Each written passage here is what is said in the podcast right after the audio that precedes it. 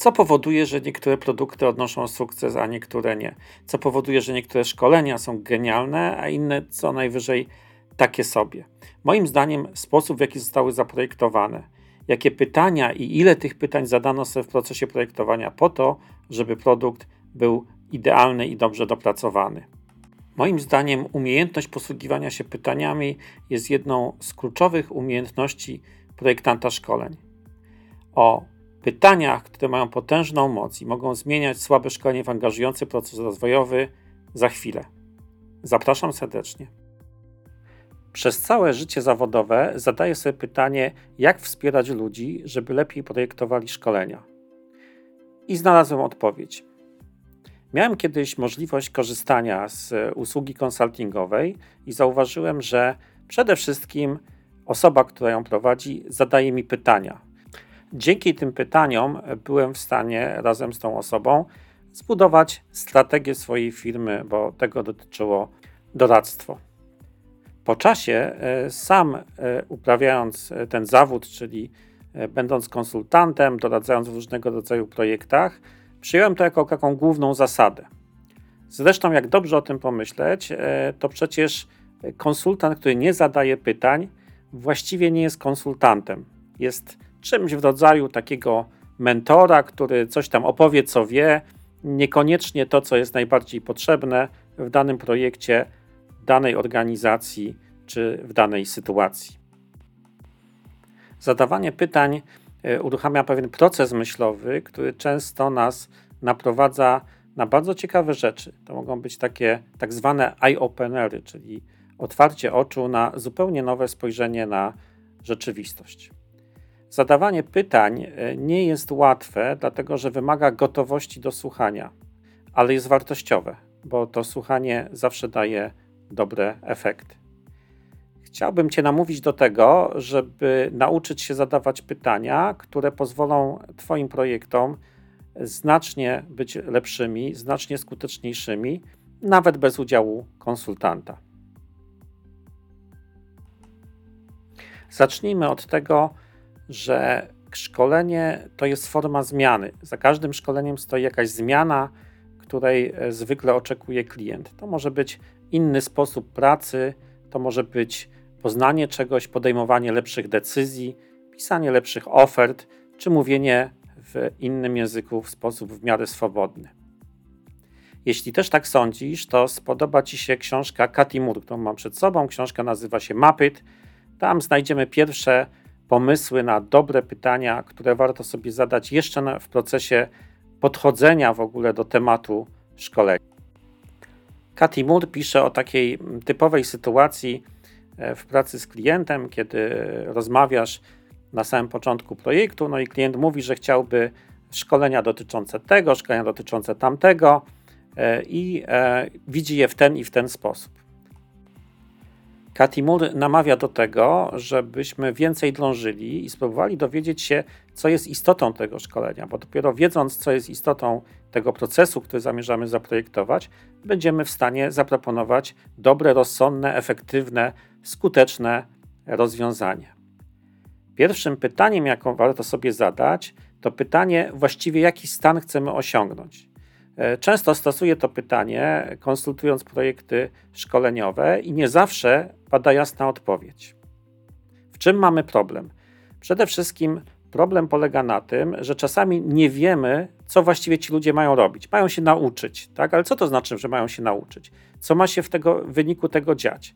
Czy na przykład po szkoleniu dotyczącym, nie wiem, definiowania celów, mają lepiej definiować te cele, mają definiować te cele zgodnie z pewnymi regułami, mają definiować takie cele, które zostaną przyjęte przez kogoś innego.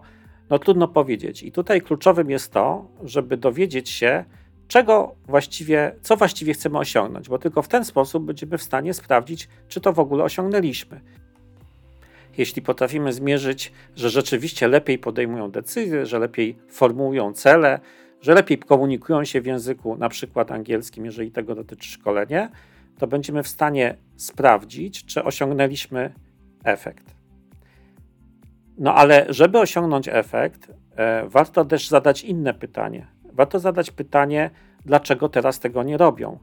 co powoduje, że te osoby, które chcemy nauczyć, w tej chwili no, nie spełniają oczekiwań, czyli źle się komunikują w języku angielskim, albo w ogóle się nie komunikują, albo źle określają cele, albo źle piszą oferty, w zależności od tematyki szkolenia.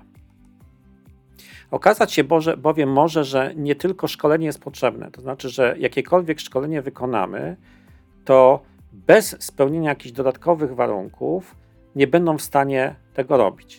No, przykładem może być to, że ludzie nie komunikują się w jakimś języku, ponieważ się wstydzą, ponieważ mają bariery, których nie potrafią e, usunąć. I tu pojawia się kolejne pytanie, które warto sobie zadać, to czego potrzebują uczestnicy procesu rozwojowego, żeby to robić? Czy potrzebują samego szkolenia, czy potrzebują jakichś narzędzi, czy potrzebują na przykład decyzji przełożonych, czy potrzebują akceptacji? To jest o tyle istotne, że jeżeli nie uwzględnimy tych rzeczy i to nie zostanie wypowiedziane, to może się okazać, że zrobimy szkolenie, ale efektu nie osiągniemy i to w sumie można powiedzieć trochę nie z naszej winy. Trochę z naszej winy jednak też, dlatego że to my jesteśmy odpowiedzialni za to, żeby dostarczyć efekt. My się na tym znamy, to jest nasz zawód. W związku z tym powinniśmy o to zadbać. Czyli reasumując, Cathy Moore podrzuca nam pierwsze fajne pytania, które warto sobie zadać. Właściwie co chcemy osiągnąć i to najlepiej zdefiniowane w kategorii zachowań. Dlaczego osoby, które chcemy czegoś nauczyć, tego teraz nie robią, czyli tego, co chcemy osiągnąć, to co ma być no, tym zachowaniem, które jest pożądane oraz czego potrzebują, żeby to osiągnąć i w ramach szkolenia i być może poza nim. Jeżeli już mówimy o zmianie, to jest takie drugie pytanie, które zwykle zadaję i to jest takie, powiedziałbym, banalne pytanie, czy uczestnik procesu w ogóle wie, o jaką zmianę chodzi, czy pokazano mu, zarysowano mu, co jest celem tego szkolenia. No bo jeżeli traktujemy uczestnika procesu rozwojowego jako partnera w rozwoju, no to warto by było, żeby on wiedział, żebyśmy grali do jednej bramki. I to jest dosyć banalne pytanie, ale wydaje mi się, że jest inne pytanie, które okazuje się wcale nie takim banalnym. Otóż jest to pytanie, kiedy po raz pierwszy uczestnik Twojego procesu rozwojowego zrobi pierwszy, choćby najdrobniejszy krok w kierunku tej zmiany. Kiedy poczuje, że odniósł sukces, że zrobił coś, co prowadzi go do tej zmiany. Pytanie jest o tyle niebanalne, że zwykle na początku w szkoleniach widzę długie części, które są wprowadzeniem, wprowadzeniem teoretycznym, objaśnianiem, odpytywaniem z tego, czy ten człowiek to zapamiętał, czy nie zapamiętał i mija pierwsze parędziesiąt minut szkolenia czy procesu rozwojowego i człowiek nadal nic nie zrobił. I wydaje mi się, że to jest bardzo, bardzo słabe. Ten krok, który trzeba zrobić w kierunku zmiany, nie musi być nawet jakiś wielki. To może być rozplanowanie czegoś, to może być zbudowanie jakiegoś prostego action planu, to może być zrobienie pierwszego elementu tego, co w przyszłości ma być elementem czy celem naszej zmiany. I tu przechodzimy do następnego pytania, również związanego ze zmianą. Takie pytanie, które być może od razu nie zabrzmi zbyt, zbyt oczywiście. Co masz dla słonia? Otóż jest książka, do której serdecznie zachęcam. Książka braci Heath, która mówi o tym, że człowiek to tak w gruncie rzeczy troszkę taka mieszanka słonia, jeźdźca i ścieżki. Książka nazywa się Pstryk, jak zmieniać, żeby zmienić. Jej autorzy pokazują taką wizję, w której nasz wewnętrzny słoń, słoń jest ociężały, słoń jest ciężki, ale słoń może niezbyt myślący, ale słoń lubi, jak coś lubi, to lubi pójść w tym kierunku. W związku z tym warto jest w każdym szkoleniu mieć coś, do czego pójdzie słoń. Na słoniu siedzi jeździec, który teoretycznie kieruje tym słoniem, niemniej jednak jego wpływ na słonia jest ograniczony. To znaczy jest jeździec jest znacznie lżejszy, tak? Słoń waży około pięć ton, człowiek pewnie około sto kilo. W związku z tym, jak słoń się uprze, to jeździec nic na to nie poradzi. Ale na dłuższą metę kieruje słoniem, tak? Czyli może na dłuższą metę wpływać na to, gdzie słoń pójdzie albo skąd zawróci. No i jest coś takiego, co się nazywa ścieżka, czyli taki obszar, po którym ten słoń z tym jeźdźcem stąpa. No i oczywiście warto zadbać o to, żeby ta ścieżka była najłatwiejsza, ale do tego jeszcze wróci, wrócimy. W związku z tym sens tego pytania, co masz dla słonia, mówi w ten sposób. Zrób coś, żeby ten człowiek ruszył w kierunku tego szkolenia, żeby on się zaangażował. Bez zaangażowania właściwie nie ma uczenia. Nie możemy kogoś nauczyć, możemy spowodować, żeby to on się nauczył. Musi poświęcić temu uwagę, musi się zaangażować, musi coś zrobić w tym kierunku. Samo powiedzenie mu czegoś, opowiedzenie czy pokazanie nie wystarczy. Zadawajmy więc pytanie, co masz dla słonia? Co jest atrakcyjnego w twoim szkoleniu? Czy wizja tego, jak zamierzasz zaangażować tego uczestnika, jest dla niego ciekawa, czy nie jest ciekawa? Czy proponujesz mu siedzenie i słuchanie nudnych wykładów albo nudnych prelekcji? Czy masz dla niego coś znacznie ciekawszego, co może go pociągnąć do tego, żeby uczestniczyć w procesie rozwojowym? Kończąc kwestię patrzenia na szkolenie jako na element, którego głównym celem jest pewna zmiana, powiedziałbym jeszcze o jednej rzeczy, o której, na którą warto sobie zadać pytanie, w jaki sposób wspierasz tę właśnie zmianę po szkoleniu? Jak wspierasz wdrożenie tego, czego nauczyłeś e, uczestników procesu rozwojowego, w tym, żeby wdrożyli? No może być na przykład tak, że potrzebują oni nie tylko tej wiedzy czy tych umiejętności, które im przekazałeś, ale również innych rzeczy. Takim typowym przykładem jest, nie wiem, szkolenie na przykład dotyczące sposobu wyliczania czegoś. Uczysz osoby jakieś, jak wyliczać w jakiś inny sposób, jak, jak obliczać, nie wiem, zysk czy, czy parametry, które są im potrzebne do wyliczenia ceny. Ale może się okazać, że barierą nie jest to, że oni tego nie rozumieją albo że tego nie przyjmują. Może się okazać, że barierą jest to, że na przykład nie są zbyt biegli w Excelu. I że ty im pokazujesz fajne Excele jako przykłady na swoich zajęciach, ale oni po prostu nie są w stanie takich zrobić. A na samą myśl, że mieliby coś w tym Excelu grzebać, troszkę ich odrzuca. W związku z tym wtedy warto przemyśleć coś takiego jak szablon, jak gotowy, gotowiec, tak? Czyli gotowy arkusz, który będą w stanie użyć i nie będą musieli się borykać z tą swoją barierą. To może zostawmy już tę zmianę i w ogóle zastanówmy się nad rolą pytań w szkoleniach. Najprostszą, naprawdę najprostszą, nie wymagającej dużej techniki sposobem aktywizacji uczestnika szkolenia jest zadawanie pytań. Często się spotykam z takimi pytaniami, no słuchaj, jak ich zaangażować? My tu byśmy chcieli taką aktywne szkolenie robić, tak? No bo utarło się, że formy aktywne są lepsze, bo są. W związku z tym moja propozycja zwykle jest taka, zanim zaczniecie kombinować z jakimiś tam interakcjami, które wymagają nie wiadomo jakiego oprogramowania, zastanówcie się, czy to, co przekazujecie, nie da się pokazać w postaci pytania. Podam przykład. Możemy przekazać informację, w jaki sposób postępować, na przykład w sytuacji, w której ktoś zemdleje. Tak? To jest taka typowa część szkolenia pewnie B H P. A możemy powiedzieć inaczej. Zobacz, jest taka sytuacja, y, twoja koleżanka przy biurku omdlała. Co robisz? Masz trzydzieści sekund, decyduj. Dzwonisz po pogotowie, podchodzisz do niej, coś sprawdzasz, coś robisz. Sprawdź się.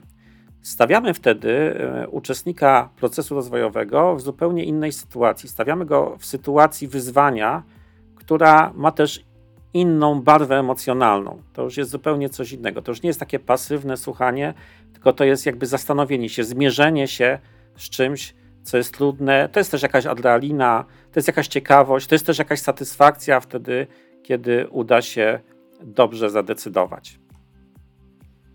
Zatem zadaj sobie pytanie, które elementy kursu, szczególnie te, które zwykle zajmują dużo czasu na wyjaśnianie, możesz zamienić na pytania i spowodować, żeby ludziom łatwo było się w nie zaangażować.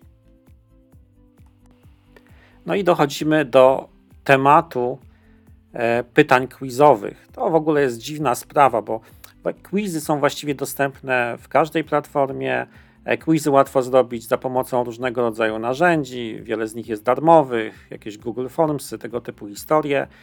W związku z tym wydaje się, że umiejętność dobrego wykorzystania quizów może być dla nas bardzo cenna. Są łatwo dostępne, nie, ponoszą, nie, nie powodują kosztów produkcji. Problem polega na tym, że jak obserwuję, jak ludzie robią quizy, to mamy jakieś wielkie nieporozumienie. Często spotykam się z tym, że ludzie robią quizy i py- zadają pytania, które łatwo zadać, które gdzieś tam, nie wiem, w tym, w, tej, w tym swoim merytorycznym wywodzie próbują zawrzeć jakieś informacje i później z nich odpytać. Podczas gdy quiz to jest przede wszystkim narzędzie, które służy y, uczestnikowi tego procesu, czyli osobie uczącej się, do tego, żeby w jakiś sposób sprawdziła się, czy dobrze jej idzie. Jeżeli na przykład zapytam Cię, kto napisał książkę, o której mówiłem na początku czy w środku tego podcastu, to sugeruję Ci, że to jest najważniejsza część mojego wywodu, że jak tego nie zapamiętasz, to nie skorzystałeś z tego wywodu. W związku z tym to pytanie wydaje się bez sensu. Pomyślmy sobie o tym w ten sposób, że quiz to jest pewna forma komunikowania człowiekowi, co jest ważne, co należy zapamiętać, odpytanie go troszeczkę z tego i spowodowanie, żeby był w stanie powiedzieć sobie: ok, potrafię to zrobić, wiem, mam tę wiedzę, która jest niezbędna do tego, żeby pójść dalej. Jak już jesteśmy przy quizach, to może nie dotyczy to bezpośrednio pytań, co tych informacji, które są wyświetlane po udzieleniu odpowiedzi. Często widzę, że ludzie mają z tym problem, że traktują to w jakiś taki sposób po macoszemu, tak? Czyli piszą OK, prawidłowo, nieprawidłowo, zdobyłeś tyle i tyle punktów i przy tym pozostają. No, karygodne, powiedzielibyśmy, lenistwo. Dlaczego? Dlatego, że właśnie to miejsce jest świetne do tego, żeby człowiekowi pomóc się uczyć. No bo jeżeli ja nie potrafię odpowiedzieć na jakieś pytanie quizowe, to znaczy, że być może czegoś potrzebuję, być może potrzebuję gdzieś zajrzeć, być może trzeba mi coś przypomnieć.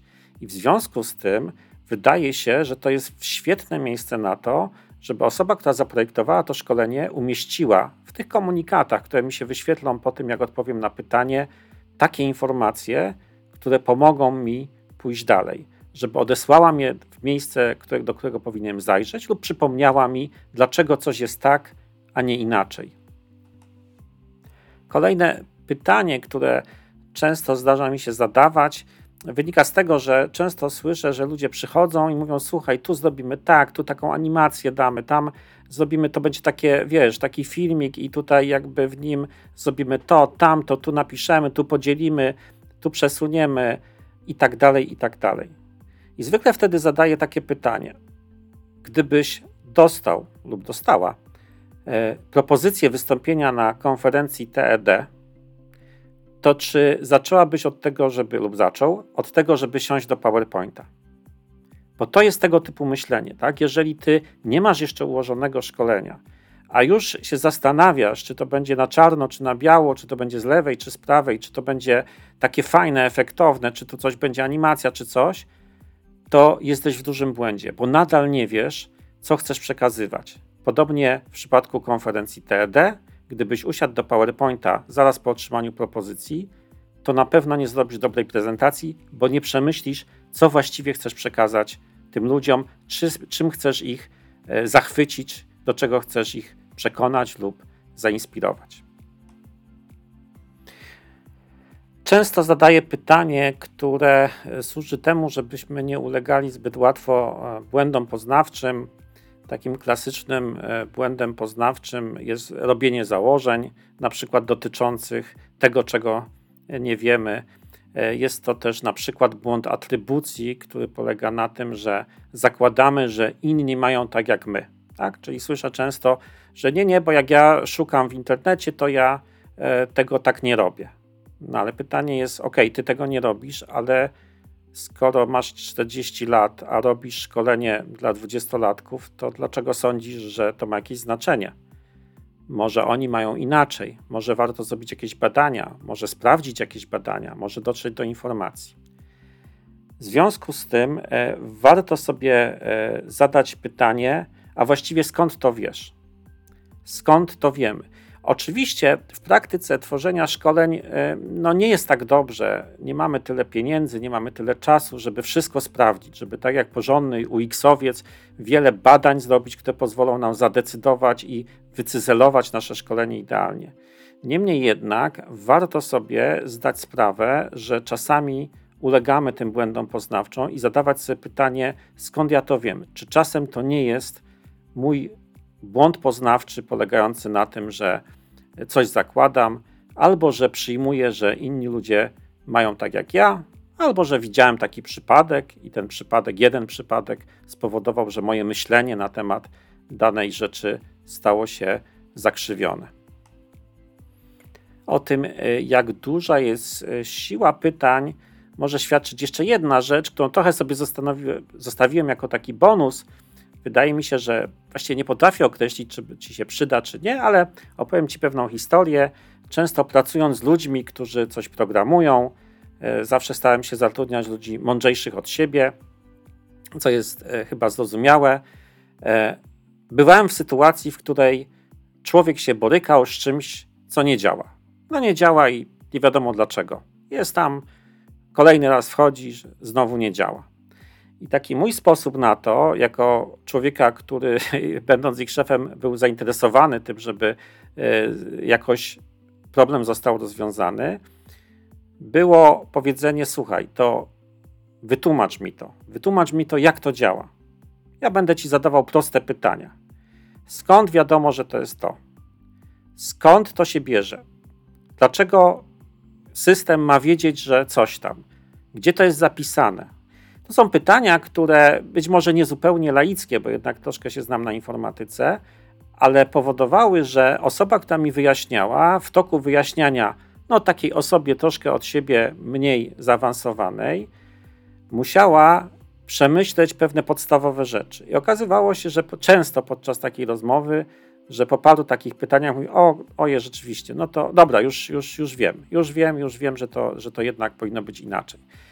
Dlaczego o tym mówię? Nie każdy się zajmuje programowaniem, nie każdy buduje systemy, niemniej jednak zauważ pewną prawidłowość, że zadając pytania powodujesz, że człowiek układa coś sobie w swojej głowie. Powoduje, że coś, co wydawało mu się albo oczywiste, albo ma to nadal niepoukładane, staje się znacznie bardziej klarowne. Dlaczego musi stać się klarowne? No bo musi ci wyjaśnić. Nie darmo mówi się, że osoba, która uczy innych, to jest taki najwyższy poziom bycia nauczonym.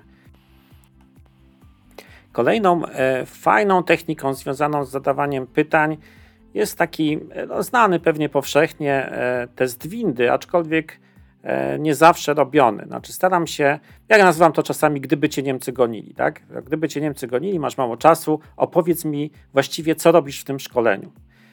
Dlaczego takie pytanie się zadaje? Dlatego, że osoba próbująca w miarę zwięźle i szybko opisać jest w stanie zobaczyć niespójności w logice całego szkolenia, tak? No bo ona mówi, że słuchaj, no tu ci przedstawię to, potem ci pokażę, pokażę case studies, potem coś tam, a ja mówię, ok, ale przez cały ten czas nie widziałem tego, o czym opowiadasz.